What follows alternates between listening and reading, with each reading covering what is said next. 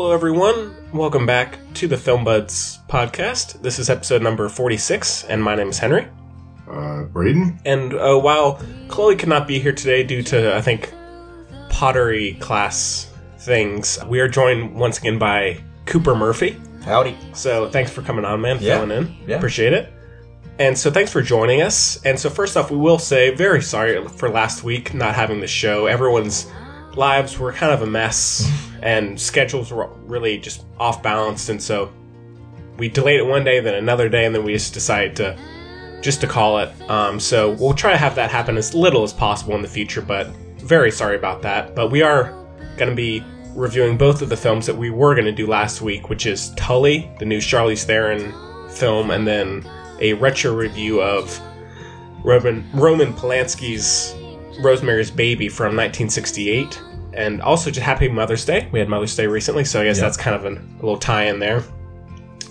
Yeah, and so we're also going to be talking about a few new big trailers, including Spike Lee's Black Klansman, as well as the new Freddie Mercury Queen biopic Bohemian Rhapsody, so, and some other stuff. So thanks for joining us once again. How's everybody? Doing all right. Hanging in there. Yeah. Things have been hectic. But. Yeah, can imagine.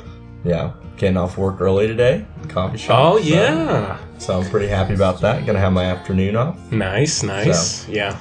I've actually been watching a decent amount of stuff, too. So I'm excited to catch up with what we've been watching later today. Nice. Only thing with me, I'm just a little under the weather today, so sorry if I am a little nasally. But other than that, been kind of a stressful work week, but... You know, nothing too crazy. Anything y'all want to mention? Nothing comes to mind. No? Nothing comes to mind. No. Yeah, I guess Chloe's usually the one that has fun stuff to talk about. Animated stories and such, yeah. But, she should be back next week for Deadpool 2, which I think she's very excited about. Is that already coming out? Yeah. It took me by surprise as well. Oh. I was looking on the reviews came Rotten Tomatoes the other day. And oddly enough, this Friday it comes out. Yeah. Which I completely, that sort of caught me off guard. Something that I didn't piece together until the other day is Josh Brolin plays both Cable and Thanos. Yeah. And they're both Marvel. But I guess, does Deadpool exist in that Marvel comic universe with the Avengers? No. Yes and no. It's very strange. They mash things up a lot because apparently there was a whole... what Chloe was talking about when we talked about the third Avengers film, Infinity Wars. Yeah. Thanos, his whole reason for wiping out half the universe was to get the attention of this woman, Lady Death. Now, Thanos exists in the Avengers world. Yeah. And the X-Men, from what I've always understood, live in a separate sort of world. Sort of different universe, or I don't know, dimension, whatever you want to call it. But, this woman, Lady Death, or Mistress Death, Lady Death, something like that. Mistress Death. Do they reference her in Infinity War? I saw it, by the way. No, they don't. Not in the film. No, they completely do away with that, which I think is actually a good idea. I think it seems rather crass that he's murdering half the population of the universe to get the attention of a woman, but... things you'll do for love. Yeah, you don't understand really. Love, Braden. God. What is love? Baby, don't hurt me. Not eat the Roxbury. But she exists, this Lady Death or whatever. She and Deadpool get together at one point. Okay. So I don't know. I mean, it's all fiction, obviously, so you can I want to do dimensional crossovers. Go ahead. Yeah. You know. It's their property, they can do with it what they want, but I mean it does get very confusing. But no, they're not supposed to. Deadpool and Thanos are not supposed to exist in the same universe. Okay. That would be really funny if they incorporated and then Josh Brolin had to play two characters. Then the other thing about it, which is weird, is that Deadpool actually does end up becoming an Avenger at one point or something. Really? Yeah, I mean they just play around with the dimensions and the storylines. They've been around for so long. It's and they have so much liberty with. I mean, because they can just invent any plot device to bring in. Pretty much. Yeah. Like there was that whole Marvel Zombies live comics and stuff. Which... And Evil Dead was a part of that. Like, they brought in Ash for Evil Dead. Yeah. Oh my God.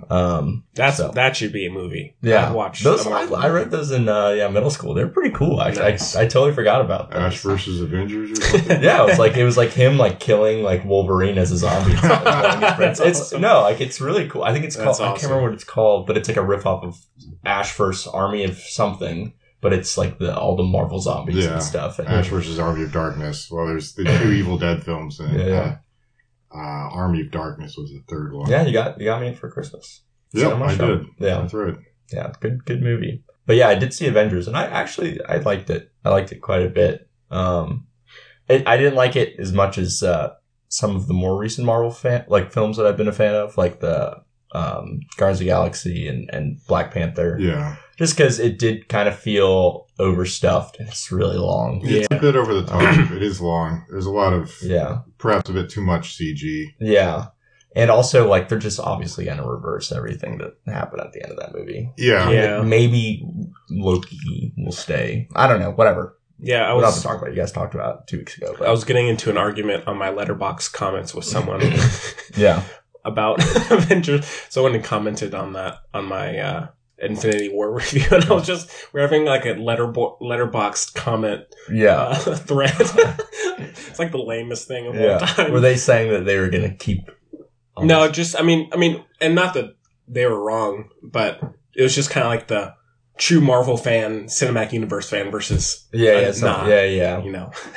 was like I have nothing better to do with my time than to argue on Letterboxd. Oh, I thought it's kind of smart what they did. It's they've killed off all the like auxiliary Avengers, and now they just have the core group. Yeah. So I think the next film is going to be kind of leaner. It's just going to focus on the original Avengers. Well, that's the point. I think that's kind of the point, as they said, people are going to die in this movie. People are going to die in this, and like everybody dies in the movie. Yeah, except the original Avengers. And then so I think the next film there's actually going to be something which is going to be more impactful. Yeah. So okay, we've killed off a ton of people, but it's all auxiliary characters. It's just the thing is with that and separating the two films, it's like we have to wait for the payoffs of the people who died in this one in the next movie. Right. But for me, like usually that would really annoy me. Like God, like this the purpose of this movie is just to set up for another movie. But there's enough like little goofy fun things in there. Like I like how like Thor's new weapon is like Groot's arm too. Like I thought, like if they made another Thor, like and he was still using Groot's arm, I think that'd be kind of cool. But like this is little stuff that like made it worth it, definitely. And I did think the end sequence when they're all like kind of dying is actually pretty good. Yeah, I thought it was pretty well. There are definitely some good moments. Yeah, there's something else I wanted to say about it. Doesn't matter though.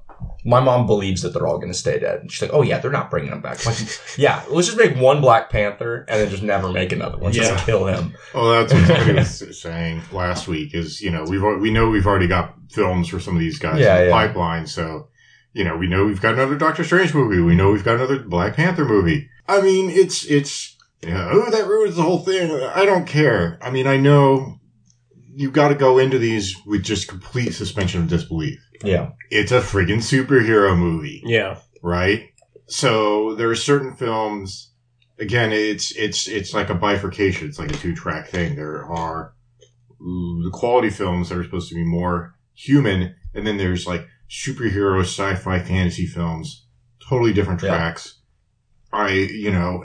People may take issue with this, and I can understand why, and they can argue with me all day, but I'm absolutely not going to change my opinion on this, but they should be judged by different merits. Oh, yeah, I agree. So, or using different sort of rubric for what determines the quality of them. Yeah, At the same time, I think that films like The Dark Knight complicate that and have maybe changed people's expectations. But at this point, you should have realigned back to how it was, where it's like you judge this type of movie like this type of movie like that. Yeah. Mm-hmm. I agree with you, though. I agree with you. There are some absolutely quality films out there that do blur that. I mean, the Dark Knight series being one of them. I think Blade Runner also, again, I Blade Runner all the time. But it blurs the lines between sort of a dark human complex inner existence, existential kind of thing, and science fiction, obviously. Yeah. And I know that there are other examples out there. I'm trying to think of some right now. Not it's not like a big blockbuster, but Ex Machina is something like Ex that. Ex Machina, thing. Yes. Yeah. It's spectacular. Yeah. But I see what you're saying. A lot of people kind of relegate like sci-fi and fantasy to its own type of realm. Oh, this is a sci-fi film. It can't be judged as this or the other way to look at it. You know, oh, this is a deep human film. The sci-fi is so minimal in this. It's not even sci-fi at all. Well, so much of it pivots on the, like Ex Machina. So much of it pivots on the significance, importance of artificial intelligence and so forth. And so I don't know. Anyhow, I think it still qualifies as science fiction. Anywho, should we get into our review of Tully? Yeah. Science fiction. Yes, definitely. With that done, we can jump into our review of Tully, and we should have a clip, so take a listen. Okay, I'm gonna go upstairs. Okay. Watch a movie with Drew. Okay. Okay. Have fun. Yeah. Oh, I can put on headphones if you guys want to make some noise. Oh, no, we don't. We're good. Okay. Hey, kiss goodnight. She'll be different in the morning. That's sweet. No, she will. She'll grow a little overnight. So will we. Hey, baby. Say goodnight tonight.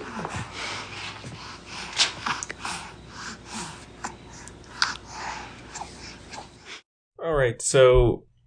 Up in the Air, or not Up in the Air, we were just talking about Up in the Air. Tully is directed by Jason Reitman and written by Diablo Cody.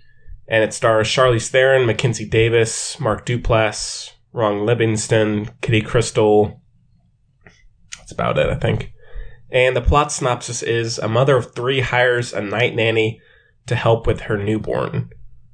Diablo Cody has written two other of... Jason Reitman's movies, which are Juno and Young Adult. And so they've kind of been a writer-director trio or duo for a while now.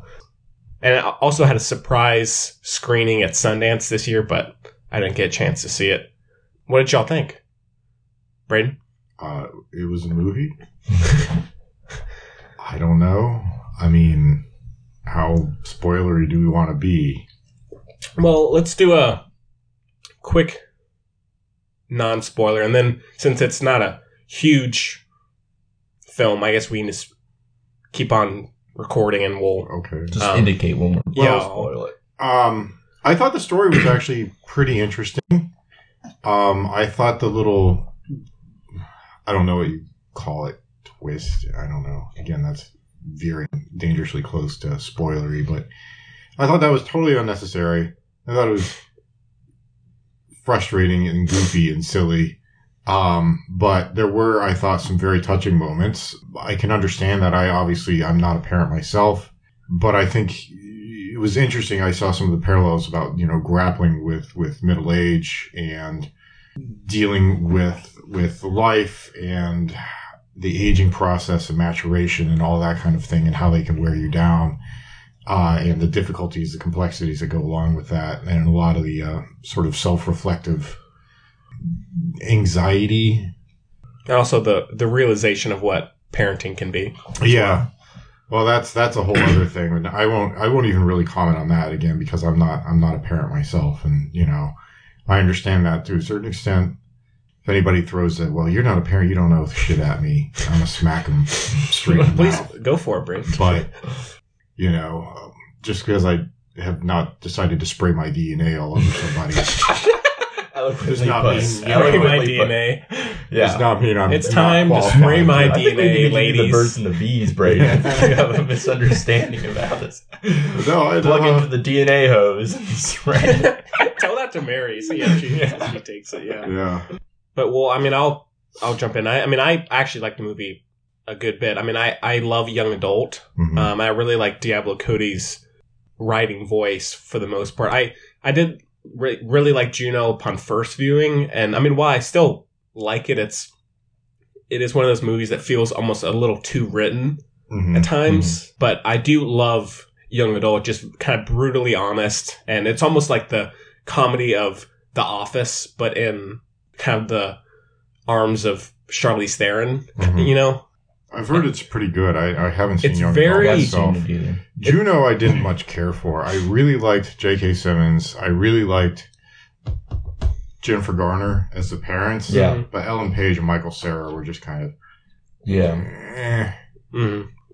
I will say Reitman and Diablo Cody, they seem to get really good performances. The script, the direction seem to get really good performances out of people. Because Charlize Theron... She's amazing. And Ron Livingston in this in particular I thought were really good. Mackenzie Davis as well was also really good. But Charlize Theron I thought was outstanding. Yeah. Yeah. And so, she's fantastic in Young Adult as well. Yeah. But yeah, I mean, and that film is very, like, just kind of brutally awkward. Because it's about this woman who's really kind of damaged emotionally. And she is kind of like the Michael Scott version of that story where she just says everything she's feeling and has no filter, really. But this one I did actually like a lot as well. I just liked, again, its honesty about... And now, I'm not a parent either, but at least having been raised by a parent and having kind of... Even just working at Joe Van Gogh, seeing... so many parents with kids go through every single day, kind of the realization of, like, well, of course, parenting is, I'm sure, a wonderful thing. At times, can be terrible. It's, exhausting. It's aggravating, everything under the sun. But again, it's also can be, I'm sure, a magical thing to be a parent. And so this one really doesn't hold back in showing that. And I know that I read an interview with Diablo Cody and said she's a mother of three. And so at least she has some clear experience about what that can be. And I would say even this movie, I don't know exactly what they're really intending. It almost shows like Charlize Theron has almost like a mental illness in a way. She's like just so far gone in a way at times. And I mean, I know it's dealing with postpartum depression as well. I don't know how accurate that is, but just showing a person having to deal with three children on her own, I felt was realistic and well. That's an interesting thing. Was about riveting. She wasn't really dealing with it on her. She had a husband, and the husband was actually a good guy. Yeah, and granted, he had a job and he was trying to move his career forward, and so he was not as present, obviously, as the mother. But I mean, he was there, he was present, he spent time, he helped the children with homework. So it's not as though he was sort of like a 1950s or 1960s father where he would come home, sit down with a Tom Collins, watch the news, maybe pop a kid on the butt for acting out and then go to sleep. Yeah. So he was actually present. And he made lunches he did homework with the kids, he tried to help. But I mean, even so, because he was still very much focused on his career and in trying to improve not just his situation, but his family situation as well. I think it was interesting that Diablo Cody did that because, as edgy, progressive, I don't know, as a lot of her characters are, it's very interesting that all these people seem to have sort of set into very traditional roles within the household. And so you've got a mother who is obviously very intelligent, could have her own career, but she is at home with the children. She's a homemaker. And I think that, that's by choice. And so, but then you have the husband who's pushing his career. And so it's still interesting how they fall into these very traditional sort of roles within this household. Yeah. But I think it's, in a way, it's interesting in how they do it. With that said, how someone in a relationship or two parents, one can be perfectly fine and be helpful, and the other one can be maybe seemingly okay, but actually kind of struggling, especially like the mother who had just, been raising the kids and maybe dealing with postpartum depression and I think other things as well. Yeah, I think that's what Diablo Cody was trying to convey is the fact that even if you have a good marriage and your spouse is a spectacular person who's actually there and present and helping the children and a good husband/wife, if you're home and you're taking care of those children, it's still incredibly traumatic just because it's so exhausting. Yeah. And I mean, kids, sometimes they have, little glimmers of brilliance and joy and all these kinds of things. But a lot of times it's screaming and poop and messes and things that generally you know, as an adult, you'd rather not have to deal with. Yeah. So it's difficult. I mean, and she does a very good job of showing how difficult motherhood is. Yeah. And that this is not something that should be taken for granted, that mothers obviously are important and should be treasured for everything that they do. That being said, you know, I try to let my mom know, Mom, if you're listening, thank you. Yeah. But I nailed Mother's Day this year. Oh, mine did too. Yeah. Yeah, I saw Avengers with my mom. She was very nice. Oh, nice. That's a good one. She loves it. Yeah, I mean, this is the second time she saw it, too. Really? Oh, really? Wow. My mom is a big, big Marvel fan. Really? My mom is the opposite. Yeah, my parents are so very anti-Marvel. It's not even funny. But yeah. She's like, Marvel? Is that the same as DC? What's this other one? Well, my mom is one of those people that has a movie pass and literally goes to a movie probably every day. She should use it while she can because they're about to go bankrupt. Yeah, I believe it. And why? I guess now, Cooper, you didn't get a chance to see it, but you had like the whole movie spoiled for you. Yeah, but by the time when you were working it. Oh, sorry. Sorry. Some random phone number's calling me. Okay. Low American idiot. All right. They tie in there. I guess we could, since there is, saying a twist is, I don't know, again, if that is the right way to put it, but if you don't want to have Tully spoiled for you, you can just check in the show notes. Stick your fingers in your ears right now. Yeah. Say la la la la la for the next 10 minutes. Yeah, and just move on to the Rosemary's Baby section. But spoilers now for Tully. Well, Cooper, did you want to, since you haven't said much, you want to... Well, yeah, the sad reality of working at a movie theater is people just assume that you see every movie that comes in. The other night I was working my shift in a group of about 5 elderly, probably more. There's probably about 10 of them, actually, because it's like this big movie group that comes sometimes. They went to go see Tully and just came out in the lobby and beat for beat spoiled the whole entire movie, including the twist, which was funny because half of the group didn't even realize there was a twist, which... Granted, I didn't see the movie, but it seems more than evidently clear. Yeah, it's pretty straightforward. It's not really, I mean, it's a twist, but it's not a twist. You kind of go, oh, yeah. Yeah. It's like, I mean, the way I put it is it's M. Night Shyamalan presents motherhood. Yeah. Well, I mean, so. I guess we'll say, so it's the Tully character played by Mackenzie Davis is a younger version of Charlize Theron. Marlo. Marlo, who comes to help her deal with. Essentially, it's totally. Like split personality disorder, but not exactly. Yeah. It's sort of this strange dissociative thing. Yeah. Where she just, because she's so exhausted and she wants to push through the difficult period. And I don't know if it's necessarily postpartum depression or some other sort of strange dissociative thing. Yeah. Yeah, mania or something. But she pushes herself to do all these things, and she splits her personality in such a way that it's like... Well, I would actually say, I mean, I've even... I read some reviews of it afterwards. I don't even know if you're supposed to take her character literally. I've seen a lot of people say it's a fairy tale. Mm-hmm. And so, I mean, I don't even know if you would have to say that she's imagining this. It's just kind of a fantastical... dream in a way. Well, my question is, the movie designed in such a way that like it would be believable that she's like projecting this character, or like, for example, is there scenes with like her, Tully, and then like her husband all talking and stuff like that? Yes. Yeah. Oh, so there's a sex scene, in fact. Oh, okay. Which is, so I guess at that point you just have to assume that it's more like a foreplay scene. Yeah. Yeah. And so, I mean, it's almost in the way that Steven Spielberg's The BFG almost plays like a dream, which obviously that is much more fantastical, but it's like clearly she's not running off with a giant and then meeting the Queen of England and all this stuff. And this, while it is presented in much more of a grounded reality, I feel like it's almost, you're just meant to see it as almost like a fairy tale dream kind of wish fulfillment, having someone, or I mean, and just the idea of a younger version of you being able to like come in and help you, or saying like, oh yeah, I do want that life, but then also exhaust or kind of hard to deal with when you actually get it. You know, well, like, I mean, that was the whole thing at the end, their night out in Brooklyn. Mm-hmm. And then they have the conversation, and the older version, I mean, this is something I'm, the older version is saying how much she misses a younger version of herself and sort of this worldly wisdom, and she could have all these higher thoughts because she didn't have to deal with sort of the day-to-day grind.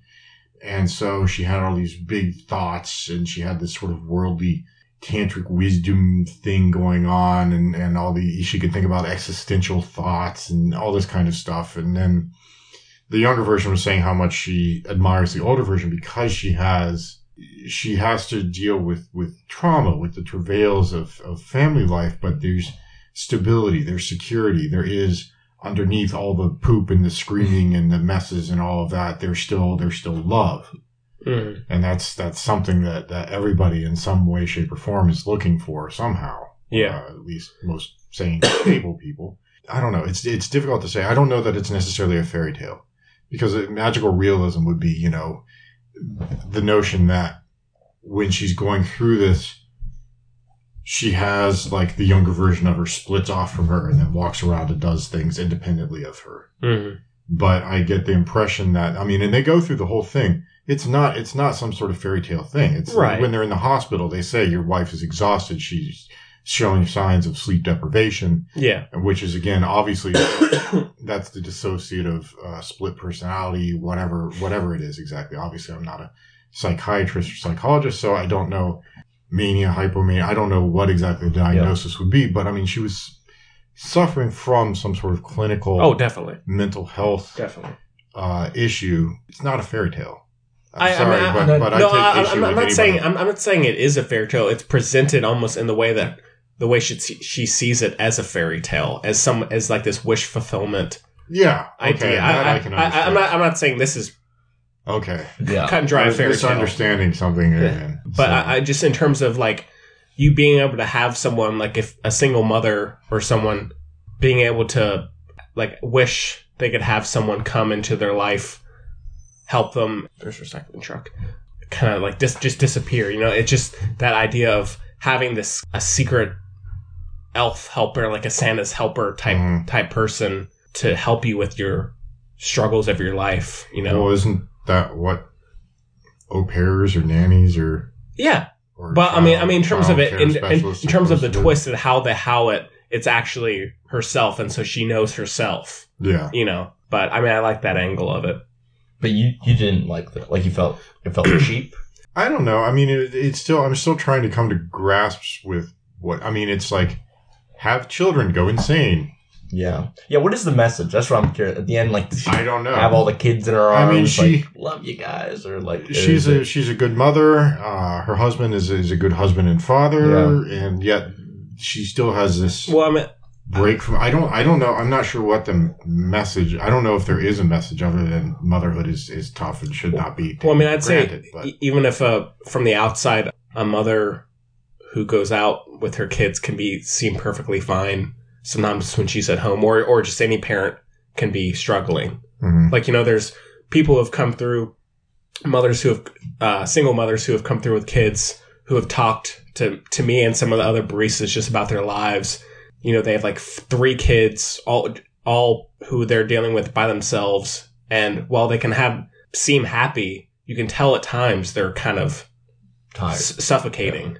Yeah. You know, just because they have to deal with all this screaming while dealing with their lives as well.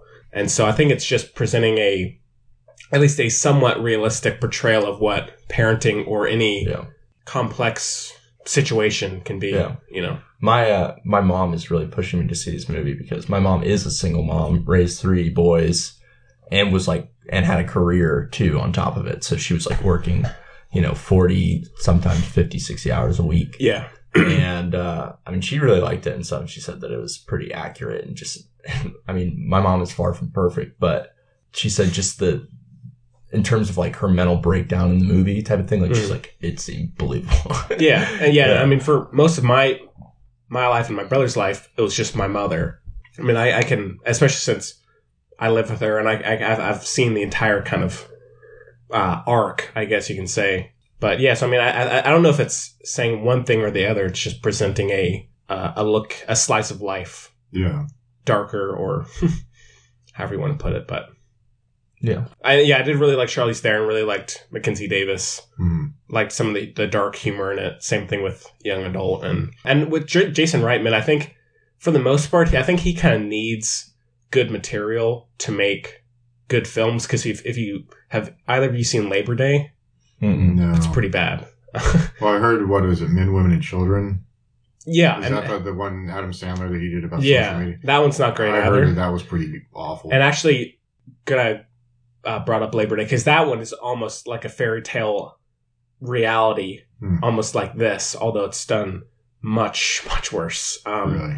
And so I think it's good he and Diablo Cody have this partnership as well as Up in the Air but that was a book. So I guess, I think he needs good material, but he can make very good films if he's headed down the right path, I think, or has the right stuff to work with. But it's one of the more entertaining and interesting movies I've seen.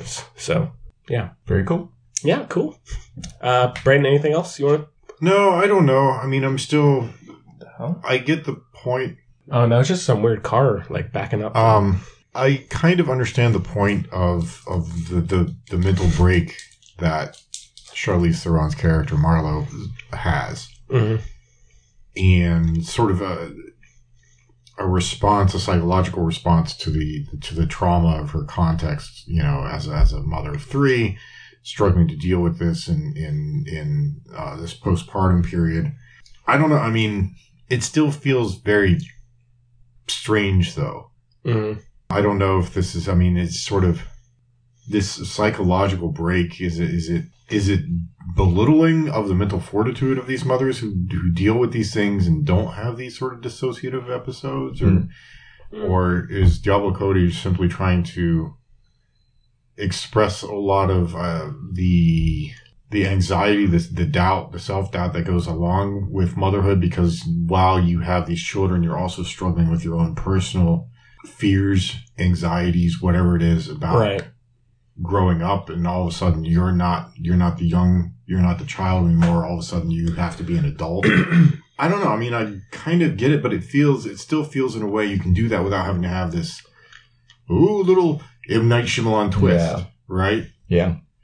Like in trying to display the strength of motherhood and the fortitude of these women who do this, that they have this mental break thing. I don't know. Mm-hmm. I mean, I think it's just bringing up that idea of, it's almost like a cliche of someone being older and saying, "Man, I wish I could have known not to do this when I was 25. If I've been able to talk to myself, blah blah blah." Yeah, like someone back in time, like, yada yada yada. Someone who wants to be a Wall Street broker, I want the money, I want that lavish life, and then when you get there, it's a little different, or it can be, or I would think it would be. And so it's just that kind of idea of looking back at your life and or looking forward, and just wishing you could know things one way or the other. Mm. But you want to give star ratings? I don't know. This is a tough one for me because I keep vacillating between 3.5 and 4.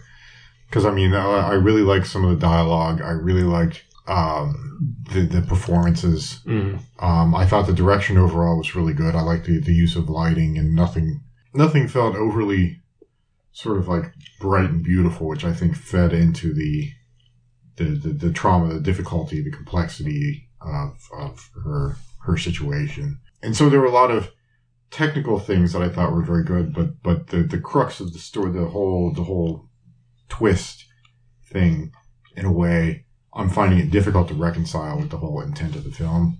So I don't know. I keep vacillating with 3.5. I'll go 3.75 stars. I don't know. 3.75. 3.75.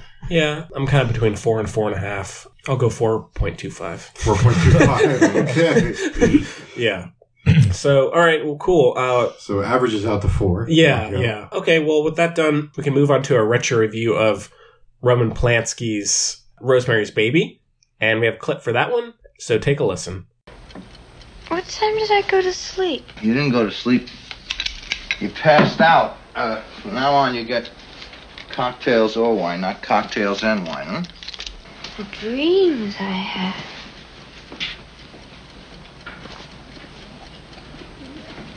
Don't yell. I already filed them down.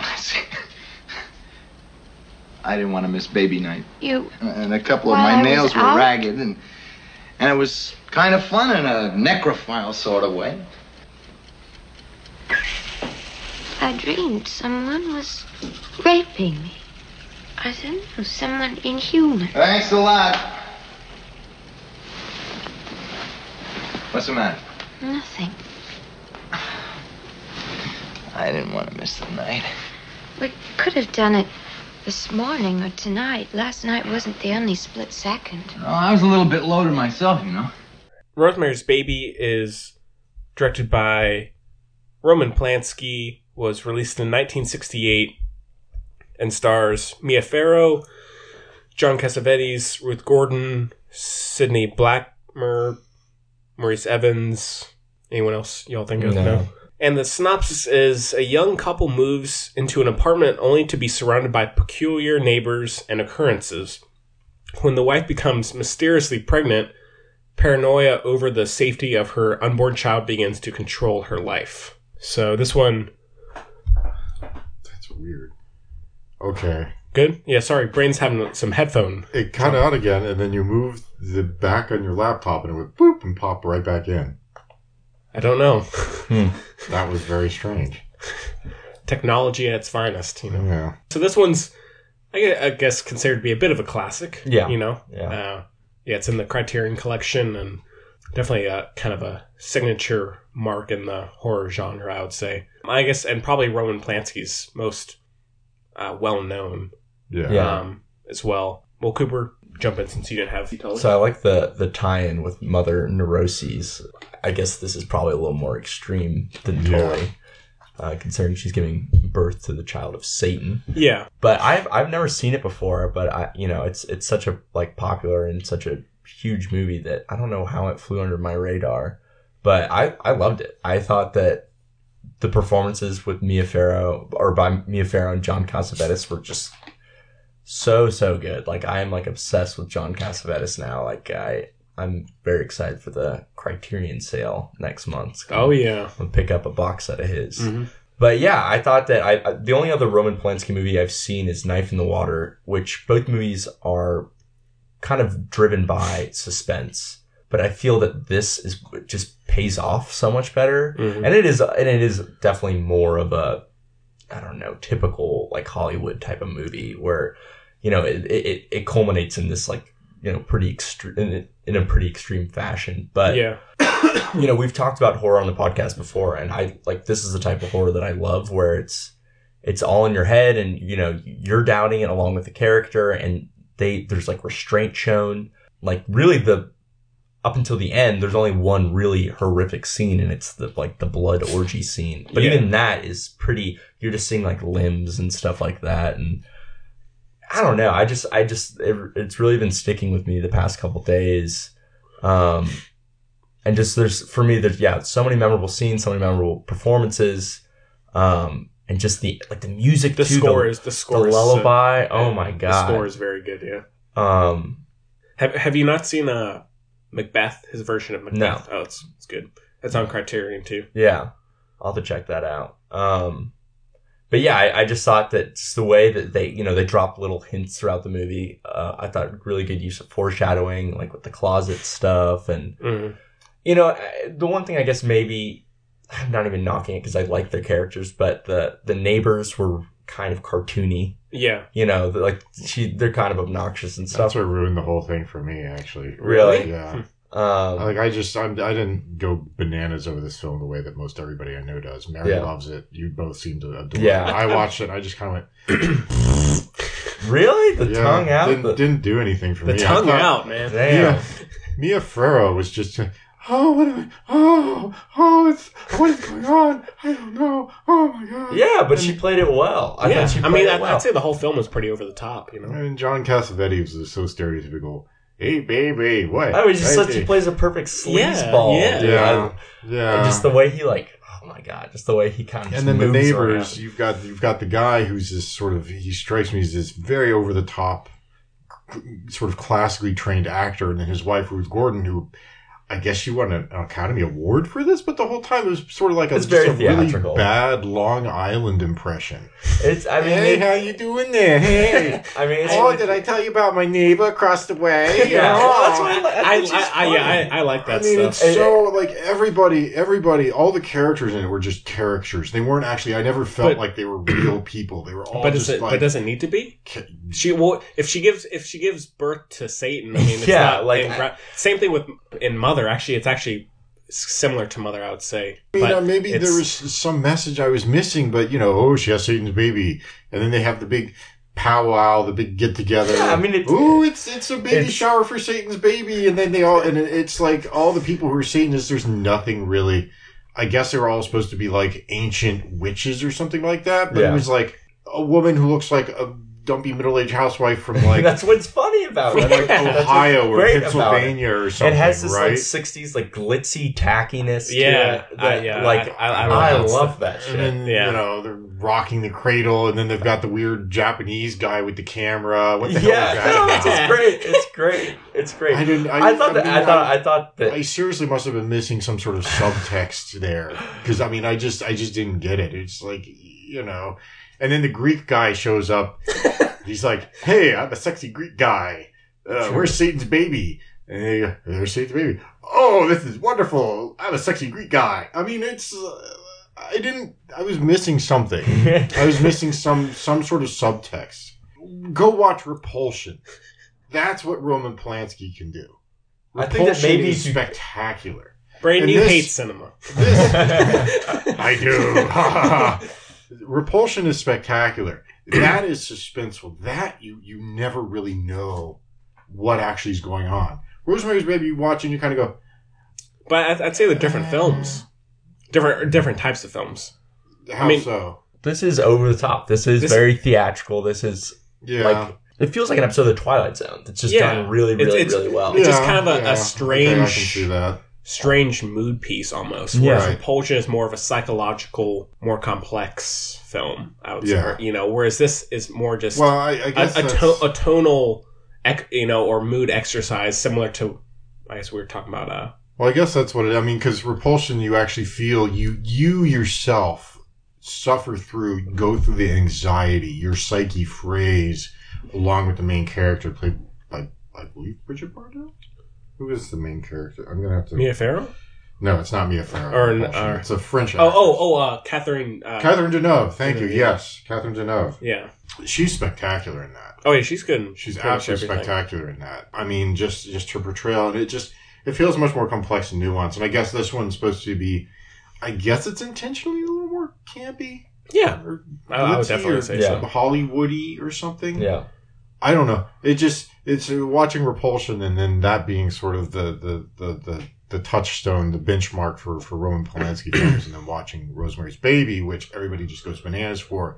And then I watched it and I kind of went, it doesn't really affect me the way that Repulsion. Repulsion, I watched that by myself in my apartment when I was down in Athens for grad school. Mm-hmm. And it's seriously, after about 15, 20 minutes into the film, I seriously was like freaked out. No, I'm not joking. I was, 35, 36 at the time, and I was kind of going, oh my God. And I was running around my own apartment, turning on all the lights, looking in the closet. Did this come out post or pre? Pre. I believe pre. I'm gonna look that up quickly on IMDb, but because this was 68. It was 68 for Rosemary's Baby. Yeah. So. But Cooper, go on. Like I was saying before, like I'm a huge fan of The Twilight Zone, and there's a lot of like dud episodes of The Twilight Zone, but I still like watching it, even the ones that aren't great. Similar to like The X-Files, like there's some good and there's some not so good ones. Yeah, and I feel like you could slot this into a Twilight Zone, like this could be a Twilight Zone episode, and it would be the best Twilight Zone episode. Mm-hmm. And, like, yeah, Mia Farrow kind of plays this, like, doting wife that's, like, just confused and stuff. But, like, I just thought that just how, like, gross she got throughout the movie. She was so sickly looking and, like, pallid and nasty. And I don't know. I just, like, just something about her. And that haircut didn't help. Yeah. You could see the sweat all over her forehead. Short hair is one thing. But, that looks like a the haircut you'd give a 5-year-old boy. Yeah, and she had, like, her skin was, like, mayonnaise. I don't know. I just thought, oh, God. Yeah. And, like... and also, in terms of the setting, it kind of reminds me of The Shining a little bit. That hotel and then this apartment. Yeah, yeah. And all the different characters. What I like that it was just set in bustling New York City. Yeah. You know, and it's kind of like... I really like, horror movies that are, like, set outside the classical horror settings. You know, like, it's not in a cabin. It's not... You know, a spooky hospital or something. It's, like, in this, like, nice upper class, like, upper Manhattan apartment. And just, like, the scenes when she's, like, kind of just walking through the streets and she's manic and stuff. And it's just New York City, like, you've seen it a million times in other movies. But it just has this, like, different context. Yeah. Yeah, and I'm a huge fan of just, the tackiness of the 60s that is just, like, oozing throughout that movie. Mm-hmm. Which I feel like you don't... I don't know. I feel like I haven't... A lot of the movies I watch from the 60s are not from the United States, I feel like. So a lot of times when I see that, like, when a movie has that 60s vibe, it's like, it's not, like, based in the heart of the United States. So that's kind of cool to see all that. Yeah, I just think it holds up really well. Like, my girlfriend, who's not really a big film buff type of person, I mean, she was glued to it, too. Like, she was, like, she really loved it. Wow, that's cool. And she's kind of like Chloe, too, where she has a hard time separating the artist from the art. Mm-hmm. I mean, everyone knows how horrible Roman Polanski is, but it didn't prevent her from liking the movie. So I don't know. I think it holds up so well. Yeah. 50 years later. So yeah, and of course it is 50 years. Yeah. Right? Yeah. I guess it is. Yeah. What do you have to say about? Sorry. Well, I mean, I like the movie a good bit. I haven't seen a ton of Roman Polanski stuff. I probably like this as much as Repulsion, and then the Macbeth adaptation is also quite good. But there's still a lot of his films that I haven't seen. But I do like this. I've praised them before, but I just do like these kind of strange mood pieces. And actually, going back to Mother, if you look at one of the posters for Mother, it's actually almost like a... Really? Like the face looking upward. Yeah. And it's similar to that film where she's just constantly second-guessing herself. Like, you know, in Mother, when she sees the little clump of, like, blood flushed down the toilet. Yeah. Or these just strange images. And it constantly makes her psychologically... second guess herself. It's just things like that are just interesting. It may not mean anything all the time, but it's just unsettling and interesting. And also, like the score is so good. Like I was trying to find some good intro and outro pieces, and I hadn't listened to the score in a while, and it's so good. Yeah, just the flutes and stuff. And there's a scene where her and her husband are walking down the street together, and he's, like, angry at her. And this is, like, when she's, like, full-blown, like, going kind of crazy. Yeah. And, like, beginning of the movie, there's a lot of, like, gentle flutes and stuff. And this scene, it's just, like, a flute going crazy. Like, yeah. Oh, my God. Yeah. So, I definitely like it a lot. Wouldn't be necessarily, like, my favorite kind of early horror classic film, but definitely am a big fan of it. I think it would be up there for me. Yeah. Yeah. I'm definitely going to buy the Criterion Blu-ray when I get a chance. Yeah. Because I just, a coworker won it to me, so. Yeah. Yeah, I do like Mia Farrow a lot. What's the other big thing she was in? Braden, wasn't Mia Farrow in something, other thing really iconic? It's not coming to mind right now. Oh, I guess she was in that Great Gatsby adaptation, but that wasn't very good. No. No Great Gatsby adaptation has ever been really good, so. Yeah. Well, maybe not. Anyhow, but I do really like the relationship between her and her husband. And I really like, again, the over-the-top people, that just these weird, annoying people. You know, just the tannish robe. You gotta have some tannish robe. Yeah. And I, of course, like, the third act is awesome. Yeah. Just how it all plays out. And and that kind of classic scene where she's like, yeah. You know, then the camera is kind of going wild, and the score and everything. I love that. Yeah. And, of course, there are other films that have that similar style that don't always work, but for whatever reason, this works. Yeah. Maybe just because it was one of the first to really go for it like that. But well, I mean, she's been in a ton of Woody Allen films. Yeah, maybe that's what I'm thinking of. Just briefly, the chronology. Knife in the Water was 1962. I don't remember if that was his first film or not. It may have been. It was. Repulsion was 1965, so that was his second film. Okay. And then Rosemary's Baby was 1968. Okay. I don't know if anything came between Repulsion and Rosemary's Baby. I don't think so. Yeah. But, Mia Farrow's been Rosemary's Baby, Crimes and Misdemeanors, Purple Rose of Cairo, Hannah and Her Sisters. Well, she's in one of the Documentary Now films. Really? Yeah, that's funny. I think that the film definitely has some, like, goofiness to it and, like, can have you kind of chuckling. But I do think it is pretty unsettling, like, nonetheless. Like, especially someone that's like, granted, I'm not going to get pregnant because I physically can't get pregnant, but I am a hypochondriac that is one of those people that, like, needs so many second opinions from doctors and stuff like that. Yeah. And, like, once that, like, seed is planted in my mind, I'm, like, so neurotic with that type of stuff. So, like, I definitely see the horror. Relate to it. Yeah. And just that, the scene early in the movie when she's, like, impregnated, I think is so good. Like, I think that... That weird dream sequence? Yeah. And I mean, because she talks about the... Very disjointed and strange. Well, it's a dream, Braden. Braden has very linear... No, it just... there are dream sequences that are done well that you don't know. Again, Repulsion. It's a good dream sequence. Not really, but that's the point. Is if you can't differentiate between reality and dream sequence, what you're seeing is the viewer and what the character is seeing himself, herself, and you're having difficulty differentiating between those things. Again, it freaked me out to the point that I was running around the apartment turning on lights and looking in closets. That's a good dream sequence. Yeah. What he did with this was just like, oh, there's a guy on a boat, and she's walking naked, and then there's the devil. And it was just... It was just some sort of weird, like... I wasn't, like, laying awake in my bed at night freaking out over anything. But I just thought it was well done. Yeah, I mean, it's just the idea of dreams. Almost like how some Terrence Malick movies are, where it's just... It's so fragmented, you know? And everything is kind of all... You may remember weird, small things about it, but then other things may be really dragged out. Something, too, about the dream sequence. Like, it comes about 30 minutes into the movie or something like that. And up until that point, it could have just been any other domestic drama or, like, romantic comedy from the 60s or something. Like, up until that point. Like, if you just sat down and watched this movie, didn't even know the title of it, didn't know the premise of the movie. It just seems like this couple that are coming... Like, there is no horror up until that point. Yeah. And that's when it starts. Yeah. And I like that there is that, restraint. Where it just feels like, what is this movie about? Just this couple moving in an apartment, like... Like, you think that maybe it's going to be a movie where, like, they'll have marital problems. I mean, they do have marital problems. Yeah. But, and again, I mean, But then there's this fucked up blood orgy. And I always hate bringing it up. But again, with Mother, that's the same thing. You can start watching. It's like, there's this weird couple moves in for a few days. And it's seemingly fine. And then it just kind of all goes to hell. But yeah, and where she's talking about, she's in bed and she's talking to her husband and she's completely out of it. She's like, I had this dream where I was raped. Yeah, and he's like, I did it to you while you were sleeping. Yeah, and you're wait, you were raped. Yeah, and even when she's just saying that, it's just like, God, that's like what a horrible thing for a person to dream. Yeah, man or woman. Yeah, it would be unsettling, things like that. But it's a cool one.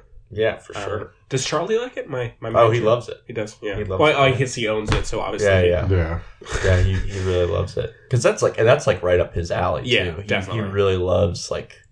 60s, like, he very American feeling, films. Yeah, he's just like a 60s, 70s cinema guy for sure. Anything else? No. I still say we should have done Aliens as the other film. That would be a motherhood on two levels. Yeah. Ooh, we should do Aliens or Alien, either or. Yeah. I'd be down for that. Well, Aliens is more of the motherhood thing. You have the Queen, Alien, and then on top of that, you have Ripley and her relationship with Newt. But that's just me. We could just let's just do all of it. Let's just do all the Aliens. All through. I've never seen 3. So. Three. The director's cut is pretty good. Still a little flawed, but. Yeah, I actually like 3 because again, I won't go into that, but I like 3. I'll just say that. 4 was an absolute travesty. 1 was amazing. 2 was fun, but in a different way. I like Alien over Aliens. Yes, same. Yeah. Anywho, both are good though. Yeah, we should have done Aliens for the motherhood theme, but that's just me. We can do it. We can do it soon as well. So I mean, man, it was weird watching these two films because Tully is like a giant advertisement for birth control. Right? It really is. Sure. And this one's does it for motherhood is difficult and complex. So make sure you think about things before you do it. Make sure you want to be pregnant and have a child. And then you watch Rosemary's Baby and it's like anti-abortion. You can have the devil's baby and you'll still love it. Get raped by the devil. Have the devil's baby. The end. It's great. You'll love the baby anyways. You can't. I love the end when she. is rocking the cradle and she starts to smile. Like, and she just walks up and she just... I love like that. That's so good. It's like you should love your baby no matter what. Yeah, and then John Cassavetes is like, we can have another. We can try again. We can have a pool. This one was a dud. We'll try again. I'd like to think they should make a sequel where Rosemary's Baby's like 3 and they're having another kid at this point. There actually is a sequel. Apparently, it's just on YouTube. Mm-hmm. That's what Will said, at least. No, there is a sequel to it. I don't know. Like, I don't know if it was an actual sequel or if it's like one of those horrible fan-made I don't know films. Yeah, I'm sure Roman Polanski had fucking nothing to do. I think they're actually I'm gonna look at that now. But he's like in kindergarten and he's like spitting I know Roman Polanski didn't do it. No, definitely. I'm curious what the book is like that this is based on. So star ratings, I think I go 4.5. Yeah, same. 4.5. 3? Ooh, brutal. You know, teach your own. Yeah. Oh, yeah. We're not going to judge anyone on this podcast. I'm sure for Chloe, it would be like -5 billion. So. Yeah. 3 is good for comparing. So. -28 cloven hooves. Yeah, seriously. Got to add it to my Letterboxd. Oh, yeah. I'll do it later. Okay, well, I guess with the reviews done, we can move on to a little bit of news. So, a few cool trailers came out in just the last few days. So, I guess the first one we can talk about is Spike Lee's, I don't know what you would call it, a... racial buddy cop, something that just premiered at the Cannes Film Festival called Black Klansman. And so this one is about a black, I guess he's a detective, rookie detective who comes in and, it's hard to even describe. What would you say? He is a rookie detective who's brought onto this case, take down the KKK from the inside. Yeah. And he makes contact with David Duke, the actual, well, he's dead now, right? I think. That or he's decrepit. But at one point, or still is, the Grand Wizard of the KKK, played by Topher Grace, which is really funny. It's ridiculous. And he sends in his partner, who's played by Adam Driver. Who looks awesome in this movie. Yeah. I love Adam Driver and everything. Yeah. He's like my favorite new actor. Yeah. I guess he's not even new anymore. But to infiltrate the KKK, and he's Jewish. It's them trying to take down the KKK from the inside. It looks pretty comedic, but at the same time, you could tell that it probably is. It is very serious subject matter. I guess it makes the point of the black detective is like talking to the KKK guys, like, "If I hate blacks, I hate Jews, all these different races and cultures and ethnic groups," and to like gain his trust. But while he is black at the same time, and then Adam Driver plays the quote unquote real version of the black detective and infiltrates the So it got glowing reviews at Cannes, and so it looks like it's going to be a very interesting and very timely. Yeah, well, that's the thing that got me about it is it deals with a very important, very pertinent subject, a very timely subject, and it does it in a way that I think is true to the source material, but presents a very difficult subject in a way that it's more readily accessible, rather than getting in my face and preaching, "This is bad," preaching.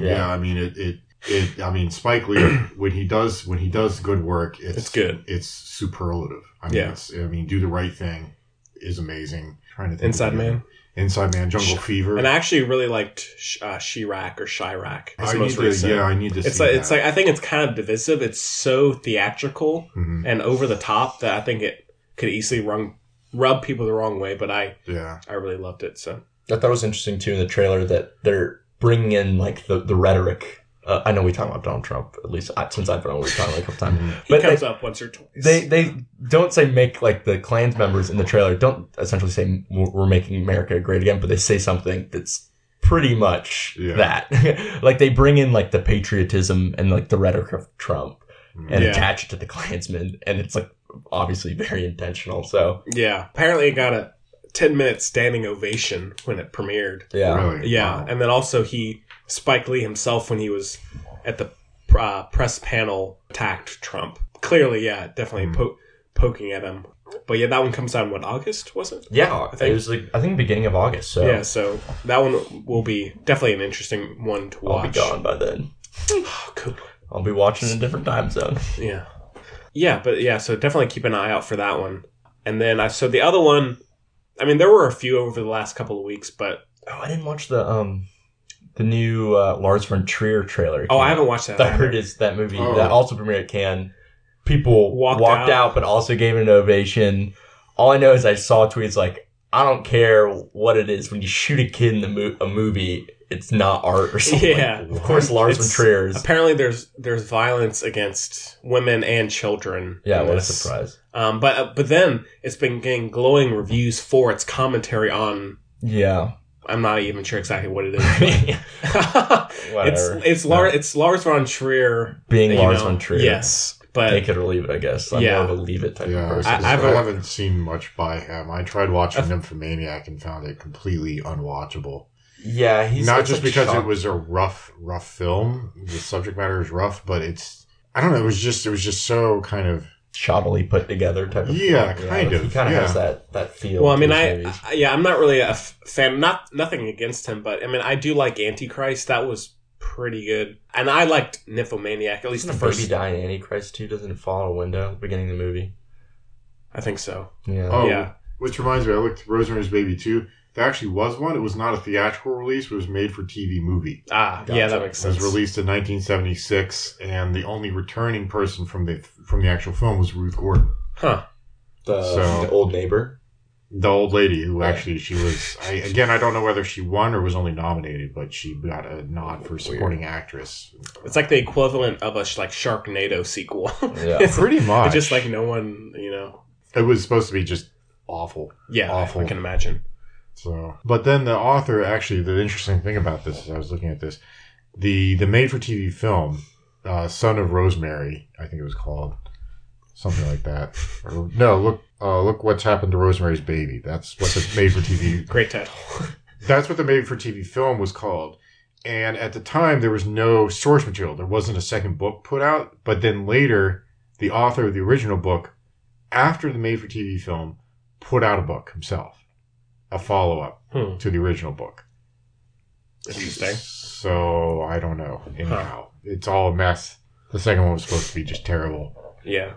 But Lars von Trier, yeah, I mean, I did like Nymphomaniac, at least the first part. His films it's kind of hit and miss. I can admire some of the style, but it just doesn't always do much for me. Well, sometimes he feels like he's doing shocking things just to shock you. Yeah, I mean, he's a filmmaker like Terrence Malick, where some people are going to love him, and other people are going to completely loathe him and call it pretentious. Yeah, well, for me, it's not. It's like. With Gaspar Noé, the Argentinian director, where it's not even... I mean, it is, I guess you could say pretentious, but that's not what rubs me the wrong way. It's just, the extreme, violence and, and how graphic his movies have to be for... because that's just how he grabs people's attention, and it's, It's like Rob Zombie almost. Yeah, it's he doesn't even have anything that interesting to say. It's, he's definitely a good filmmaker, but it's, at the end of the day... Why do you have to rely on these sort of gimmicks? Yeah, it feels like a gimmick. It just feels like a gimmick. Ultra-sexuality. And it's not even he has one movie with, a couple scenes. Every single one of his movies, it's this is the one where we have real dicks in it, having real sex. Come on. And then, all his, other movies are just, insanely violent, but not... What is Gaspar Noé? I mean, he did Love... Oh, a couple of years ago. Gaspar Noé. He also did. Well, yeah. Well, I was referring when I was just going on the rant. I was referring to just Nymphomaniac and stuff. But Gaspar Noé did Enter the Void, Irreversible, Love, right? Which Enter the Void, it's cool on paper, but there's a lot. What can you say? Yeah, but then Irreversible, there's just this horrible 11-minute rape scene. Oh, yes, the camera is just trained, right? And my brother's really into his movies and stuff, so I've watched a lot of them. But it's too much. And there's also one, I think it's, I can't remember the name of it, but there's also this one where literally in the movie, I haven't seen this one, it's about an ex-cop or something. And literally in the movie, before the scene happens, there's a warning that pops up on the screen. And then he rapes his daughter. Jesus Christ. And then kills her. And then that character is at the beginning of Irreversible talking about it. And I don't know. They're all just so disgusting. It's just it just airs on the side of smut. And just because you're implementing cool camera techniques doesn't mean you're making anything. It's like the trashiness, but it's without any merit or entertaining value. It's just who's the Korean director? I'm trying to remember his name. Park Chan-wook who did Handmaid's Tale and Stoker. There's some sort of salacious stuff in those, but it's He doesn't use that as the point of the film. Yeah, it's point not, like Old Boy is a great film. There's some strange stuff. Like, there's some strange stuff that goes on in it, but that's not the point of the film. Yeah. And there's some other really spectacular things that he does in the film. Yeah. Like you could take away that the hammer in the hallway scene, or like the part where he cuts off his tongue, and it'd still be a great film. Mm-hmm. Yeah. But those are just used to accentuate sort of the descent into madness and the frayed psyche of these characters. Yeah. As opposed to, I mean, like an 11-minute long sexual assault scene. That's repugnant. Yeah, and every single one of this dude's films, there's one too. It's like what like you were trying to draw blood from a stone at that point, and it wasn't even good to begin with. You know what I mean? It's like what. I don't know. And then Love, too, is just like them having like graphic sex all the time. Yeah, I remember, when that one came out. Yeah, and there's all the press about that. Yeah. Whatever. But yeah, I think I've only seen Love. That's one of the few ones I haven't seen, I guess. I don't know that I've seen any of them, and now I don't want to see any pass on them. No Criterion releases of those? I don't think. I saw a video of him in the Criterion closet, and he immediately went to 120 Days of Sodom. And said, this is a great movie. That the movie where people are literally eating shit is your favorite movie. Great filmmaker, that guy. Yeah. Who said that? Gaspar Noé, the guy that did directors. The 120 Days of Sodom. Yeah. When did that come out? Salo? In the 60s. That's a while back. Yeah. Okay. That's another one I'm. You want to retro review that? We could have a whole conversation on the Paso Phillips of. I think I keep confusing Salo with Antichrist for some reason. Very different. Yeah. Antichrist is there's one scene near the end, I won't say it on live here, but it's like I can't unsee it. Not that it was like an ineffective scene, but it's just like Do you know the guy from that directed Salo, Pasolini? He was killed by someone, ran him over with his own car and then smashed his junk. That's true. That's real. No, he was like an enemy of the state. Like he was really, he was like Paolo Pasolini. Yeah, really. Yeah, I was on his Wikipedia page the other night. Philip's a fan of him because he's also like a critical thinker and stuff like that, and has all his stuff published. And I don't think film was his primary focus, but people love Salo. I don't want to watch it. I think it's a little too much for me. Yeah, just a bit. So. Sorry, well, enough about genital mutilation. We went into some dark stuff there. Yeah, we went down some really strange hallways there. If Chloe was here, we would have been able to cut it off real quick. Yeah. Us boys being boys. Yeah, sorry about that. So the other trailer we can talk about is Bohemian Rhapsody, which is the upcoming Freddie Mercury / Queen biopic with Rami Malek. And it was going to be directed by Bryan Singer, but then he had to depart, or he was fired. Not really sure. Probably a little both. Yeah, something like that. If he hadn't left, they probably would have dumped him. Yeah. It's just a question of which came first. But what did y'all think? Do y'all like Queen at all? Yeah, I mean, I guess as much as anyone else. I grew up listening to Queen, but I never. There definitely some good hits. Yeah, but at this point, it's kind of overwrought. It's like when I hear Bohemian Rhapsody coming around, I'm going to change it. It's like I've heard this a million times. That's the thing is it's, I grew up, 90s, the era of Mike Myers and Wayne's World, and it was just everywhere Bohemian Rhapsody. Yeah. Bohemian Rhapsody.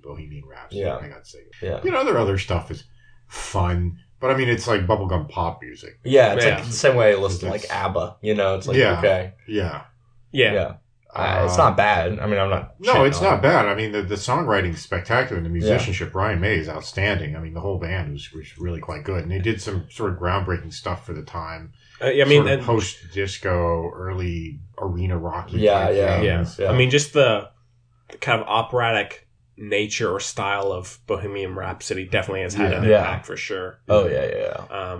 I think someone, I don't know if it was someone involved or someone outside of the project, at least yesterday, called out the film, or at least the trailer, for not showing his side of sexuality or anything dealing with that. Well, this is a teaser trailer. I mean, it was like 30 and so seconds. I don't know if the film delves into that or not. I'm sure. I mean, especially just considering his death. Like, how could you just ignore sexuality. Yeah, and so I'm hoping it does. I'm sure it will, but I mean, it looks pretty entertaining. You know, it'd be a cool one to watch. The issue, so he definitely looks like Freddie Mercury, like they got the look, but something is up with. It looks like, I mean, you can tell he's wearing like fake teeth. Yeah, and really, I don't know about this. Like, yeah, and I guess like with these biopics and stuff, they're never gonna look just like him, but they're like he looks like a character of Freddie Mercury.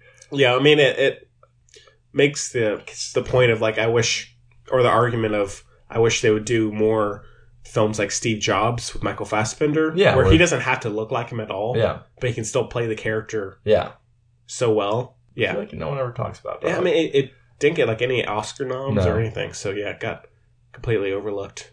Yeah, so that one comes out in November, I believe. Don't know if it's going to be an Oscar film or not, but maybe keep an eye out for it, especially if you like Queen.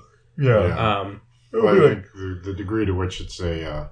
It's potential Oscar bait, I think, deals with some of the social issues. That. The thing is, it doesn't touch on that at all in the trailer. The trailer just looks like garbage. Like, that film I would not see. I'm sorry. Really? Yeah. No, I wouldn't. It's, I'm Freddie Mercury. Nobody gets my music. I want to put a big 6-minute opera thing in here, and nobody understands my music. I mean, that's boring. I've seen that hundreds of times over. Who gives a shit? They do like a Love and Mercy type of thing. Cool. I mean, but yeah, Love and Mercy was outstanding because it was, you know, it wasn't necessarily, it was in part the creative process of the musician, but that wasn't the focal point. The focal point was his struggle with his mental illness. And if you've got Freddie Mercury dealing with the prejudice against his sexuality and how that was pertinent to it, and you did something more along the lines of Milk, that would be fascinating. Yeah, definitely. So, I mean, Milk, obviously, it was the political aspect of it, but the degree, the extent to which the not the villainization, but the something like that of it. I don't know what the prejudice against his sexuality and how that played into his political activity, you know, and obviously that's important. But, I mean, again, it's how these things meet, how they converge. Mm-hmm. It's not just the one, it's not just the other, it's the combination of the two and how that affected the person. Yeah, I'm hoping it doesn't turn out like Jersey Boys, the Clint Eastwood movie. If it's that, then I'm out. I completely forgot he did that. Yeah. That's another one to throw in the Eastwood rubbish bin. God. Yeah, maybe keep an eye out for those. Any other news y'all want to mention before move on? I already brought it up, but yeah, the Terrence Malick stuff, because I saw that and I was like, The Tree of Life? No, sorry, not Terrence Malick. Oh, that is an interesting thing to bring up. I meant I still like Thin Red Line and Lars von Trier. Oh, it's good. Oh yeah, it's good. Spectacular. I've seen it, but I really want to. I have it on Blu-ray if you want. Really? Yeah, it's on. Yeah, like all of his films now, along with Tree of Life. I need to see Badlands. Oh, it's good. That's his like least. But Terrence Malick movie. Yeah. Well, I mean, the last one he did, Song was supposed to be just terrible. I didn't. I mean, I thought it was all right. Really? I mean, I'm a big Terrence Malick fan, so maybe I. Yeah. I mean, it's definitely not amazing, but it's okay. I need to give him a chance because I've only saw Tree of Life and the. I need to see. And the situation in which I saw it in definitely was not conducive to enjoying that movie. And The New World is very good as well. With Colin Farrell about discovering America and everything. That's very interesting. Does it take place in North Carolina? Yep. Damn. Hillsboro. Yeah, right here. North Carolina. My backyard. Yeah. But I meant to bring up, I meant to say Lars von Trier, but Tree of Life is getting an even longer cut. Oh, yeah. I can't wait. Yeah. Is it 50 more minutes, you said? I think it's like 30. Maybe. It needs more time? Apparently. I hope so. But what's this shoot? I completely lost my train of thought. I wish it would include that Voyage of Time documentary he did that premiered at the Toronto Film Festival last year. It's about kind of nature and life and everything. But it hasn't gotten like any theatrical release, so I hope it does. Yeah. Is it just like nature shots with someone narrating it, or I mean, it's not like it's a very surreal type thing, but I'm curious to see it. Anyhow, I guess we can move on to some listener mail. So the filmbudspodcast@gmail.com is the address that you can reach us. Also on Twitter @filmbuds and on Facebook as well. So please follow us one way or the other if you would like, and we'd Love hearing from anyone. Let's see what we got here. So the first one we got is from Aaron in San Antonio. It says, hi, buds of film. What do you think of the criticism by directors saying Netflix is a bad thing for most filmmakers and or movies? Do you think it's a losing or winning game for them if a movie lands on Netflix instead of getting a wide theatrical release? Love the show, Aaron. That's a tough call. Yeah.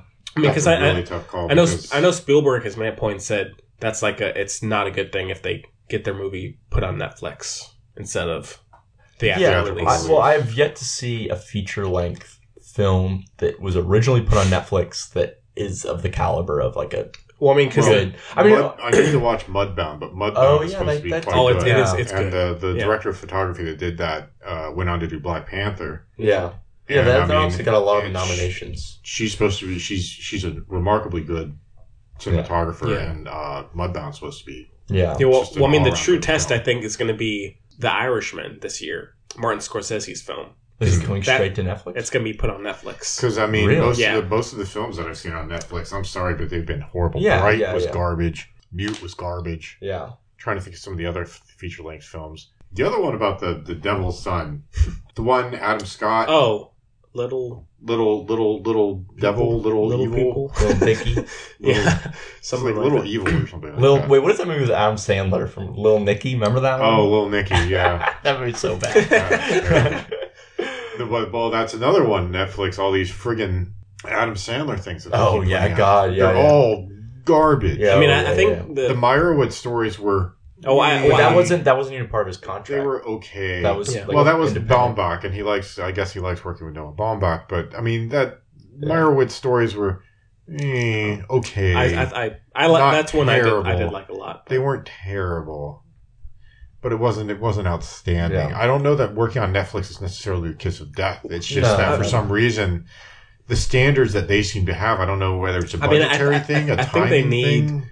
It just seems like they need more producers who know what they're doing. Yeah. They're just like, here, you can have whatever creative control you want. Do whatever you want. One thing, I do like the idea of Netflix being this platform for films that maybe wouldn't get the attention of the big studios. So like, if it can be this platform for you to put out a quality film and you have tons of creative control over it, I'm all for it. Have we seen that necessarily yet? No. Other than like Mudbound, which apparently people say is good. But Beasts of No Nation is a good one. Beasts of No Nation, yes, that's supposed to be spectacular as well. But I'm definitely for it, just because it's as much as we can break away from, and there's plenty of quality films in the great big production houses in Hollywood and stuff like that.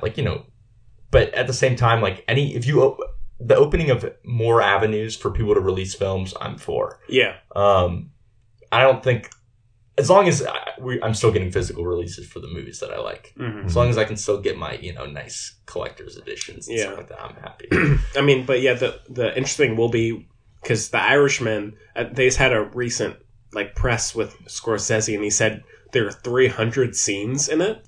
So it's going to be and so this is going to be a huge crime film that's apparently the budget was $140 million or something. It seemed like every week the budget keeps on going up. And so that's going to be an interesting one. I mean, how is Netflix putting out the films with budgets like this? I don't know. That they're I don't know. Up, we're losing money like crazy. We're $20 billion in debt here. Well, right as I was leaving the house, my roommate was watching Silicon Valley, and there's a guy yelling at the guys that are making the app or whatever. They're like, every great business is losing money. You cannot be making money. Yeah. Look at Amazon. Yeah. They haven't made money in years, but somehow Jeff Bezos is a fucking billionaire. Yeah. So that one, especially with his name attached, it's is that going to get the normal audience that it would get for a theatrical release? Because, if you look at Silence, that's something that would be much better for Netflix than... Yeah. I can't see Silence doing well in theaters. It didn't, and went completely underlooked or overlooked. One thing, though, that does worry me about it, if this does become a thing and more films are put out on Netflix and that just becomes the norm, I'll be sad because I personally like going to the theaters. I like the experience of going to the movies. But I know tons of people that will be like, nah, I didn't want to go to the movie. I didn't want to spend the $10 or whatever. Whereas, me personally, if I want to see a movie, $10 for a movie is a fair price. I won't question it. Yeah. There are certain films. But I know plenty of people that would see a movie like, yeah, I want to see it, but I just didn't want to spend the money, you know? Yeah. See, there are certain films that I think absolutely need to be seen in a theater. Like the Avengers films absolutely need to be seen in a theater, but then there are certain other films that aren't even, you know, extravaganzas, that sort of thing, that should be seen in a theater. Yeah. You were never really here. Yeah. Honestly, I thought seen in a theater. The visuals, that's what I was literally about. I was just about to say. The Master. Sound. The sound. Tinker, Tailor, Soldier, Spy. Might be cool, just the way that everything is shot and framed would have been remarkable. I've only seen it on my TV at home. Yeah. But it would be remarkable to see in a theater. To give Annihilation. The cinematography. Annihilation has to be seen in a theater. Dunkirk. So there are certain things that have to be seen in a theater. That being said, there are certain films that don't necessarily need to be seen in a theater, but it enhances the... Totally, I didn't need to see in a theater. No. That doesn't mean it's any less of a film. Yeah.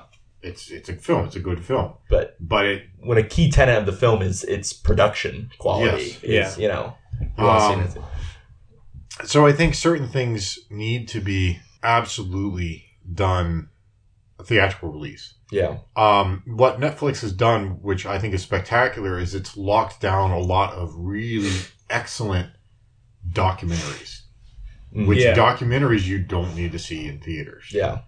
I like watching, me personally, I love documentaries and I like watching them in theaters. I will say that. Mm. So I'm not saying that documentaries should just port wholesale over to Netflix. I don't think that's the case. But you don't need to watch Chef's Table on, you know, on the Netflix. Even though I would. I would. I absolutely would. Yeah. Marathon. So, I mean, there are documentaries don't necessarily, because it's not meant to be a sort of visual extravaganza. And cinematography is, you know, production, set design, cinematography, visuals, all those kinds of things are not the bread and butter. It's the story and how the story is told. Yeah. That, I think, works really well. I mean, Netflix has some absolutely outstanding documentaries. What Happened to Miss Simone, The 13th. Oh, yeah. And, you know, some of the sort of stories that they have. I'm watching one right now, Evil Genius, which... I heard that was, really good. It's really good. I think Netflix should be a platform for new directors to sort of get their name out there. That being who is it? The director of Bright? David Ayer. David Ayer, thank you. That was upsetting. Your favorite film of the year, right? That was upsetting. Because, I mean, he did, you know, Fury was so remarkable. End of Watch as well. And End of Watch, right? Which is on Netflix. But End of Watch. And then he goes and makes Bright. Who said, this is a good idea. Well, I mean, let's do this. I like the concept. It's just the execution. I like the concept again. It's just the first 10 or 15 minutes I thought were, but then the story just devolves into like crass action flick. Yeah. Whereas Fury, that doesn't happen. Yeah. Although, to be fair, that could have been come out in the theater. It would have had the same effect, wouldn't you say? Yeah. It's not necessarily Netflix's fault. No. I don't know that it's Netflix's fault, but where in the chain of command was it decided, let's make the movie this way. Let's give the ability to go with. Why didn't somebody say to him, okay, this first 10, 15 minutes, this is great, but you need to redo the entire last hour, 45 minutes of the film because it's garbage. Yeah. I don't know. I don't know that Netflix is a kiss of death for directors. Yeah. No. That being said, generally the quality of films being put out on Netflix has been subpar. And so... even if a director's film is good and they put it out on Netflix, there is a certain, what is the word I'm looking for? Prejudice or predisposition or... I think that films through Netflix are going to take the role of the made-for-TV films. Where there are plenty of good... I'll talk about it on what I've been watching recently because I've been watching something that originally aired on syndicated television, and it's great. There are plenty of like good movies that came directly to TV, but the vast majority are just shit. Awful. Yeah, terrible. So I think that you might have to wait to the craft Netflix stuff, but we'll see. I think it could be different. I mean, it is an evolving platform. So yeah, there are. I mean, it's ubiquitous now. I mean, you know, $10 a month. Yeah. I mean, no one has cable because of Netflix. Yeah. You know? I mean, there is some good stuff, but you do have to weed through a lot of crap. Yeah. There's a lot of crap on there. Sounds like all the movies we see in theaters, too. Yeah. That's true. Yeah. There's a lot of shit in theaters. So. Yeah. There's a lot of garbage out there. Summer's coming, guys. Summer's coming. Summer's here. Yeah. I mean, we hit the blockbuster season. Yeah. And, you know. Oh, that was one thing I wanted to say when we did the Avengers Infinity War, which I thought was kind of weird. What does it say about our filmmaking in our day and age that I go to the theater, watch Avengers Infinity War, and across the lobby... Black Panther is still playing. Oh, I saw that. Yeah. Was it? How weird. Yeah. Like every movie theater in America is still playing Black Panther. Yeah. It's Marvel and Disney, man. They're taking over. But, well, you know, their quality hasn't plummeted. Well, that's the thing. If anything, I think they're getting better. They're getting better, I think. The quality of their films has been generally pretty good. There are some lapses here and there. I still didn't like the major fight scene between Black Panther and Killmonger and Black Panther.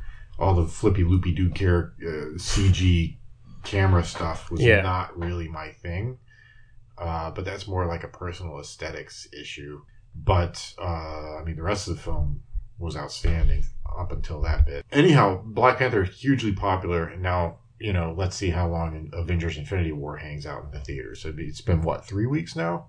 It's going to be like all summer, probably. I mean, it just became the fifth highest grossing movie of all time. Yeah, so the highest grossing superhero film. So yeah, it's, I mean, they're fun to watch. I don't begrudge anything. They're fun to watch. It's just funny when you go to the theater and you're do I want to watch the brand new Avengers? Do I want to go see Black Panther, which has been out for 6 weeks now? You know, yeah, and he's already in it. He's already up there. He is again. Yeah, hey, it's in a way I think it's kind of cool though. Yeah. Oh yeah. I mean, it's kind of fun, but yeah. Well, thanks for the email. All right. I guess we can just do our picks of the week, I guess, since y'all have, or at least you have a good few things. Oh, yeah, but the filmbudspodcast@gmail.com, just to reiterate, you can contact us there. Send us any questions or comments you have. And so, I mean, I just have a couple of things. I was telling Cooper about it a few days ago. One night I was just bored, and for some reason I had the Blu-ray. I don't know why. Got it like a year or two ago. But I watched The Lords of Salem, which is the Rob Zombie movie. From a few years ago, one of his slasher grindhouse. His second most recent film. I was just like, I'm gonna watch something strange. Something I haven't really. I've seen many of his films before. I would say maybe at best it's a 3 out of 5, but it's probably, at least of the films I've seen, it's probably the best, which isn't saying much. But follows these 3 radio gothic clown DJs. Oh god, insane clown posse style. Yeah, you should look up the design on Google Images. It's like insane clown posse. Right? They have these blonde juggalos, dreads, kind of like Kiss band paint. And why do you do this to yourself? I was curious. I like taking a risk here and there. But they get this. Oh my god, they look so fucking stupid. Look.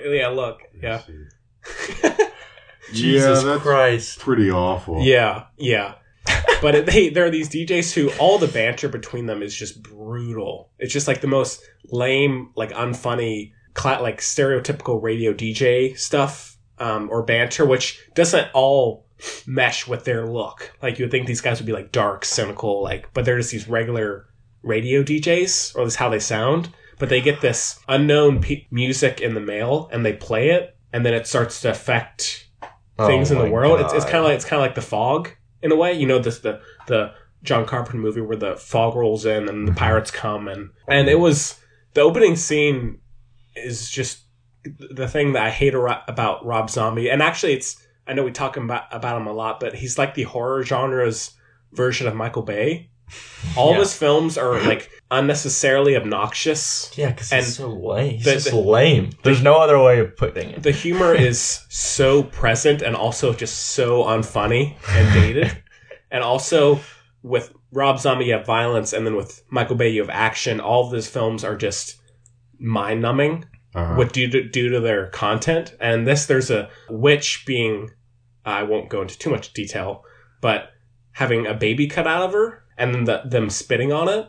Come on. Yeah, it's like what we were talking about with Gaspar Noé. Yeah, where it's just like, what are you doing, Rob? Why? Rob, why? What are you trying to prove? Yeah, take that, mom and dad. Yeah, I can make a bad movie. Yeah, it's just that stuff where you just I just can't wrap my head around as to why it's there. And also, with Rob, and actually with Michael Bay as well, all of his characters are at like 11 all the time in terms of energy.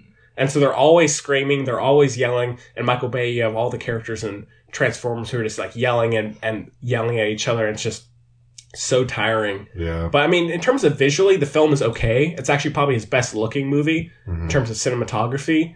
And I mean, there are a few moments here and there. And the concept of these three like gothic clown DJs is at least somewhat interesting. But everything else, and I mean, where he draws inspiration from is just so shallow. Also, like, it's just so obvious where he's drawing his inspiration from, and it's just like... So you say the phrase gothic clown DJs, and like, I just immediately... But see, I mean, clearly I'm not like... My mind is blown. Yeah. Oh my God. My question is, why are they putting on all this makeup and all this shit if they're just radio DJs and no one sees them? Right? Nobody sees them anyway, so it's not as though... You guys don't realize it, but all three of us right now are wearing face paint. Yeah, we all have dreads. We do this every week. Yeah. I'm wearing a leather trench coat. We're in like Tim Burton-esque clothes. I've got a black duster on and my leather pants. We look like Edward Scissorhands right now. I dress exclusively at Hot Topic. Yeah. That's God. Yeah, and so it's... We've got merch. It's all Hot Topic.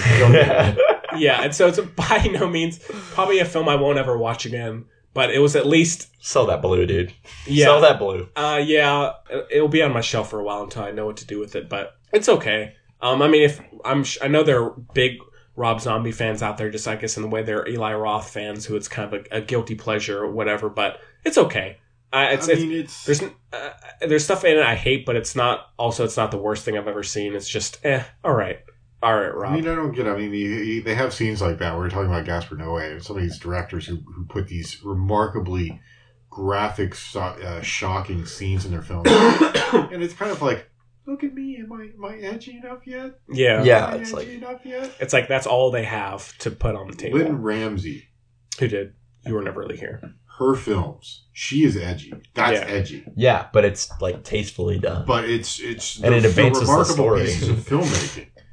Because it's edgy, not because it's like, now we're going to cut the baby out and spit on it, and then we're going to eat the baby, and then we're going to rape the witch. And it's like, I mean, that's just... Eat the baby. Yeah. And why? And I know of course, on this show, Mother is very divisive. But just the stuff in that, at least that film has, at least it's attempting to tackle interesting ideas, whereas in something like with Rob Zombie, it's purely just... Shock factor, violence, and it's very goofy. Exploitative. And I mean, I guess that's what he's going for. It's supposed to be a throwback to some of his grindhouse stuff. But his films aren't nearly as fun as those early. Yeah, where it's goofy in a way that it's dated in a way that's charming. Whereas in this, it's just like, this is just mind numbing. Yeah, dumb. Stupid. Yep. I don't know. Does he have? I guess the big question is, what sort of self-awareness does he have of the schlock that he's making? Because I don't know if there's that much. Yeah, he probably thinks it's sick. Yeah, like this is awesome. Yeah, but also in terms of how his characters look, they all the male characters look like him. They all have this long like death metal band hair. Right. They're all like. Scruffy facial hair. Which is funny because like anyone that like listens to that type of music just knows that Rob Zombie is so lame. Like, who he's aspiring to be like. Everyone like he's like the kid on the playground that like is trying to like fit in with the other group of kids and is just doing it so poorly. Yeah, and I kind of feel bad for him. So I haven't seen his most recent one, 31, and I haven't seen a few of his earlier ones, but this one's at least not saying much, but it's fine.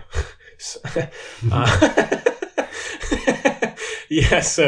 I didn't have a seizure while watching it. Yeah, I did kind of nod off once or twice, or go get food while I was playing. But then just the other thing I watched is I rewatched The Post on 4K, and liked it slightly more. Still don't love it. I think it's maybe on par with maybe War Horse for Spielberg's movies. Still, while it's very, I got the timeliness of it. Much more on this viewing, and so again, it's very timely. I mean, the issues of freedom of press and the legitimacy of the press. Yeah, I mean, exactly. In the era of fake news. Mm-hmm.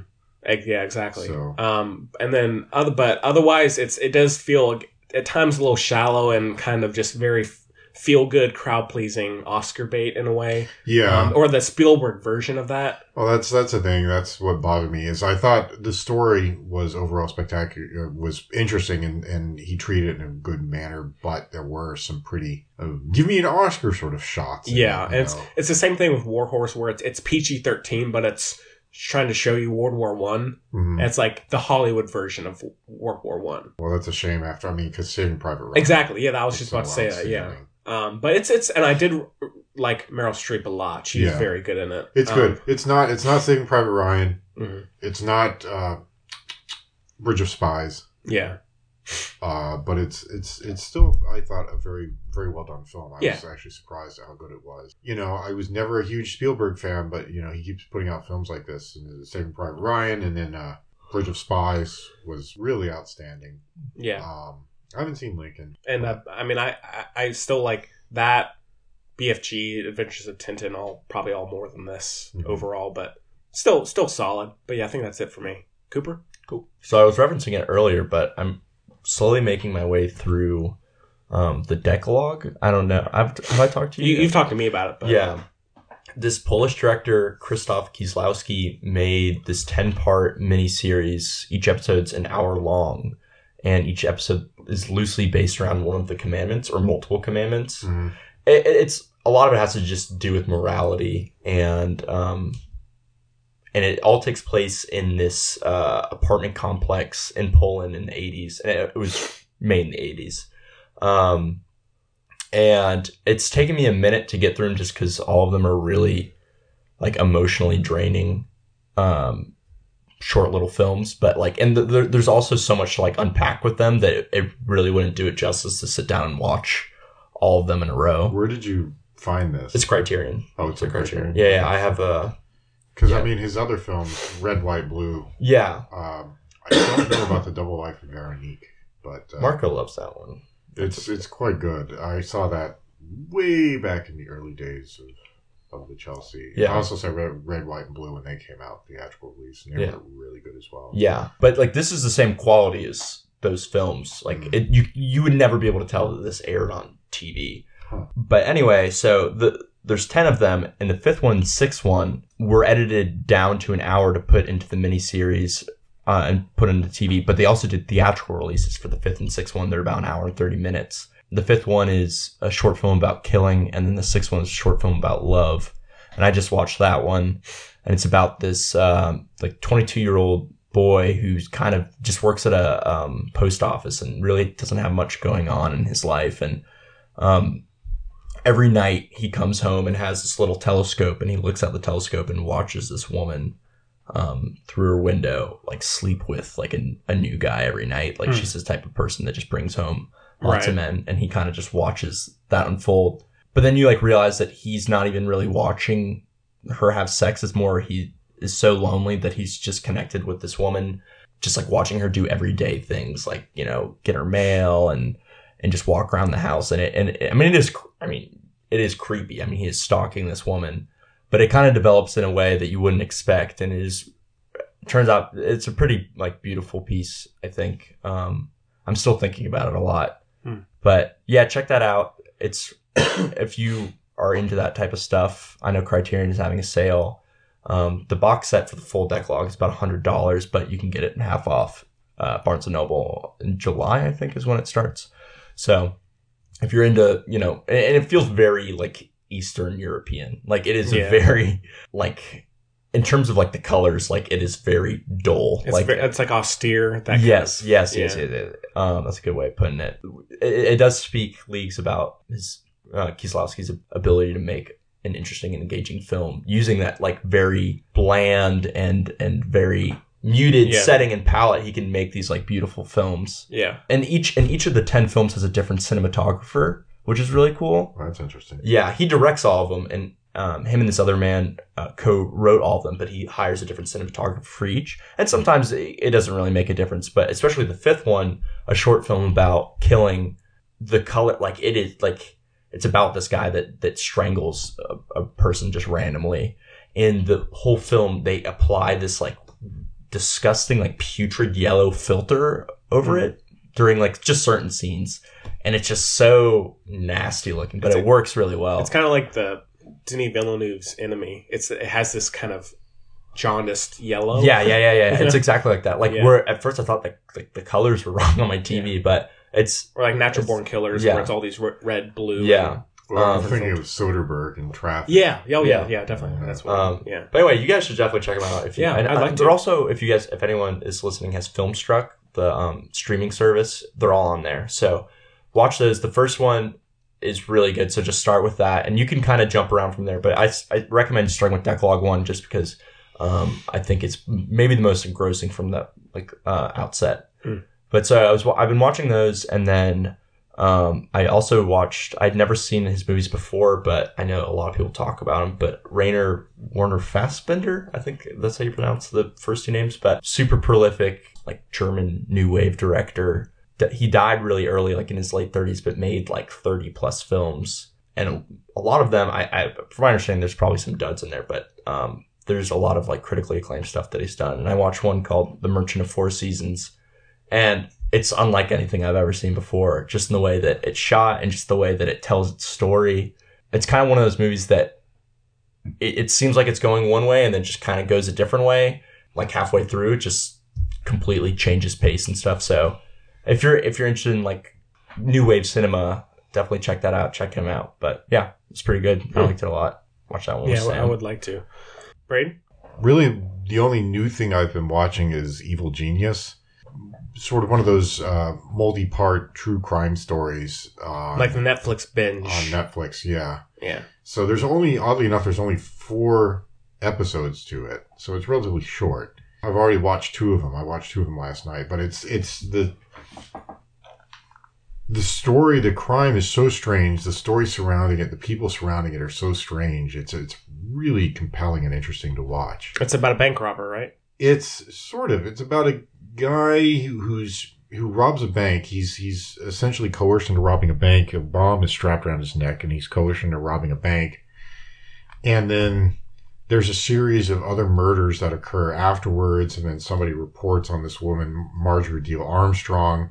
And the guy's saying, you know, I've got a body in my freezer at my house, and I put it there because this woman told me to. Huh. I mean, it's just this weird spiral of events that occur, and everybody who's involved in this is just so the suspects, at least I should say, are just so bizarre. But I've watched the first 2 parts of the 4-part series, and so far it's really compelling. It's really interesting, and it's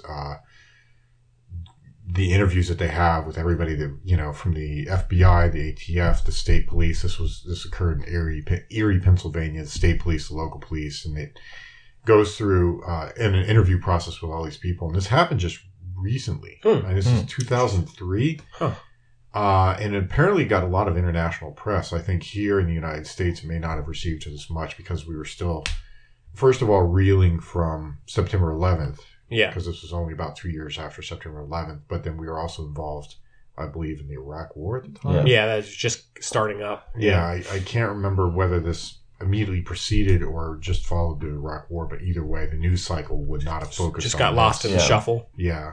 Because I think that would have been something that I remember. Yeah, definitely. But, I mean, obviously, the American psyche was still reeling from September 11th. And then the Iraq War was just moving into, you know, either the case for that was being built, or it had just started prosecution of that war. And so Americans had a few other things on their mind. Yeah.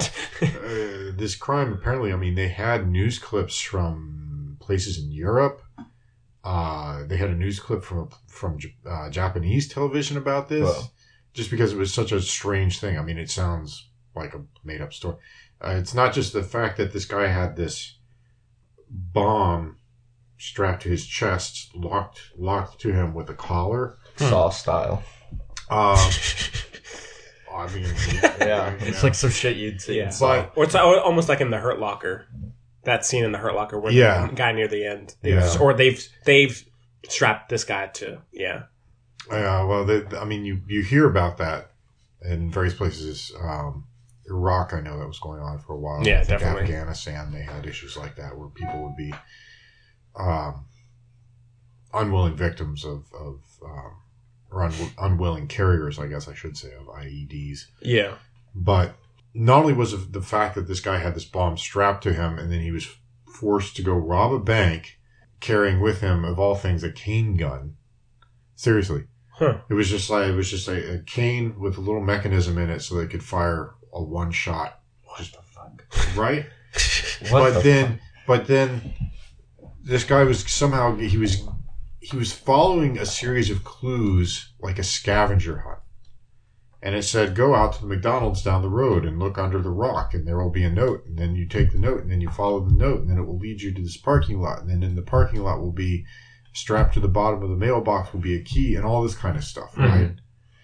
And so the whole point of him doing the scavenger hunt was he was ultimately supposed to find the keys that would unlock this collar so he could get the bomb off. Yeah. Only after robbing the bank, getting the money, dropping the money off somewhere, and then following a series of notes from that point on to get these keys.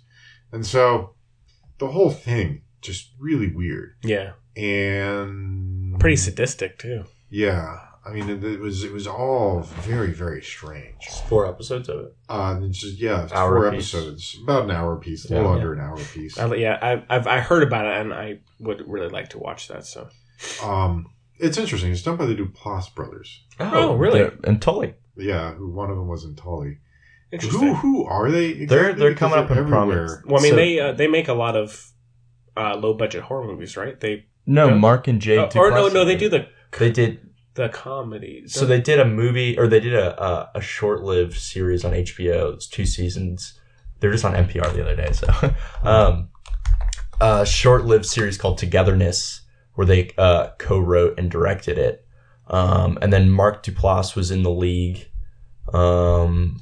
And then I'm trying to think. Jay Duplass is now starring in a show right now. I'm not sure what show it is. He might be in this. I don't know. Or might be affiliated. Well, no, they executive produce. They did the Creep movies. They also did Wild Wild Country, that Netflix movie about the Indian. Yeah. Cult, and then I've been kind of wanting to watch that as well. That sounds peculiar. And they executive produced the Skeleton Twins, that comedy with Kristen Wiig, and I quite like the Skeleton Twins. They produce almost like a Blumhouse Productions. They do kind of like a lot of these low budget genre films, and this apparently, which is cool. So, there you go. Yeah, but that's on Netflix now if you want to see it. I'm trying to think if there was anything else because I guess we had 2 weeks. Of stuff, but I haven't really been watching much. Yeah, I haven't been watching much. I'm just upset that 2 of my favorite shows, Ash vs. Evil Dead and The Expanse, have both been canceled. 3 seasons. Dead. So that's unsettling. Yeah, there were a lot of shows recently got the axe. Yeah. Oh, speaking of robberies, did y'all see that video? I mean, it was months ago of these 2. I think it was in China or Japan. Of these 2 like teenage people trying to rob a place. I think you showed it to me. No, yeah. Okay. So I can't remember the exact what nation it was in, but at night these 2, I guess it was 2, like teenage maybe people like Coopers and my age, both have hoods on, and they were trying to get this door or lever open, and one of them it goes up to the building, and the other one has like a rock or something really heavy, and he tries to throw it at the the structure to break it, and he ends up hitting the other one in the head, and this was all captured on like security camera, and it makes the other one go unconscious when he gets hit, and there's the video is just him dragging his friend away around the corner, and the whole time it was done, they released it through CNN. And they had this really funny music playing, like doo doo doo doo doo, and it's like you just see this guy chuck this heavy object, and this guy just get plastered by this, and he goes unconscious, and he has to drag him away. If you haven't seen it, it's golden YouTube comedy video. Yeah, I don't know. Did they catch these guys? I don't know. I mean, because they were both in hoods, and it was at night, and so it's kind of. Well, I mean, but it was captured on camera, and these guys were actually trying to rob a bank. Yeah, it wasn't a bank. It was some store, and so no robbery or even any harm was done to the building. It looks like it was just two guys who are so stupid. Wow. Yeah. But check it out if you need a laugh. God. But yeah, so I guess that's about it for what we had this week.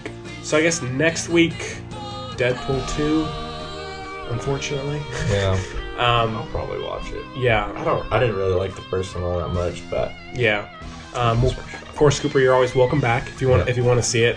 And I'm not sure what we'll do for a retro review. I mean, we could do the first Deadpool, but that'd just be kind of repetitive. Logan. I haven't seen Logan. Oh yeah, and neither has Chloe. We'll figure something out for next week, but I think more than likely Deadpool 2. And our schedule should be at least somewhat back to normal. I don't really know much else that's coming out this week. Yeah. I mean, there's good Lord, it's all biopics at the Chelsea, which are some good biopics. There's the Pope Francis film, the RBG, Ruth Bader Ginsburg film. Yeah. You know, I kind of want to see both. So yeah, and hopefully, you know, our schedules are still probably going to be a little all over the place, but we should be able to record maybe on Tuesday or Wednesday, like we usually do. And sorry again about not having the show last week. It wasn't our intention, but it happens. Well, guys, anything y'all want to mention before we wrap up? Cooper, You've got head on to Joe Van Gogh, right? No, yeah, I got work here now. I'm going to stop and get him a griddle on the grill. Oh, yeah. Yeah. Get him a griddle, man. Can you still make those things? Oh, yeah. Yeah, guys, thanks as always. Yeah. It's always a fun time. Yeah, and Chloe should be back next week. But until next time, we'll see you. Bye-bye. Mamma mia, mamma mia, mamma mia, let me go. Beelzebub has a devil put aside for me.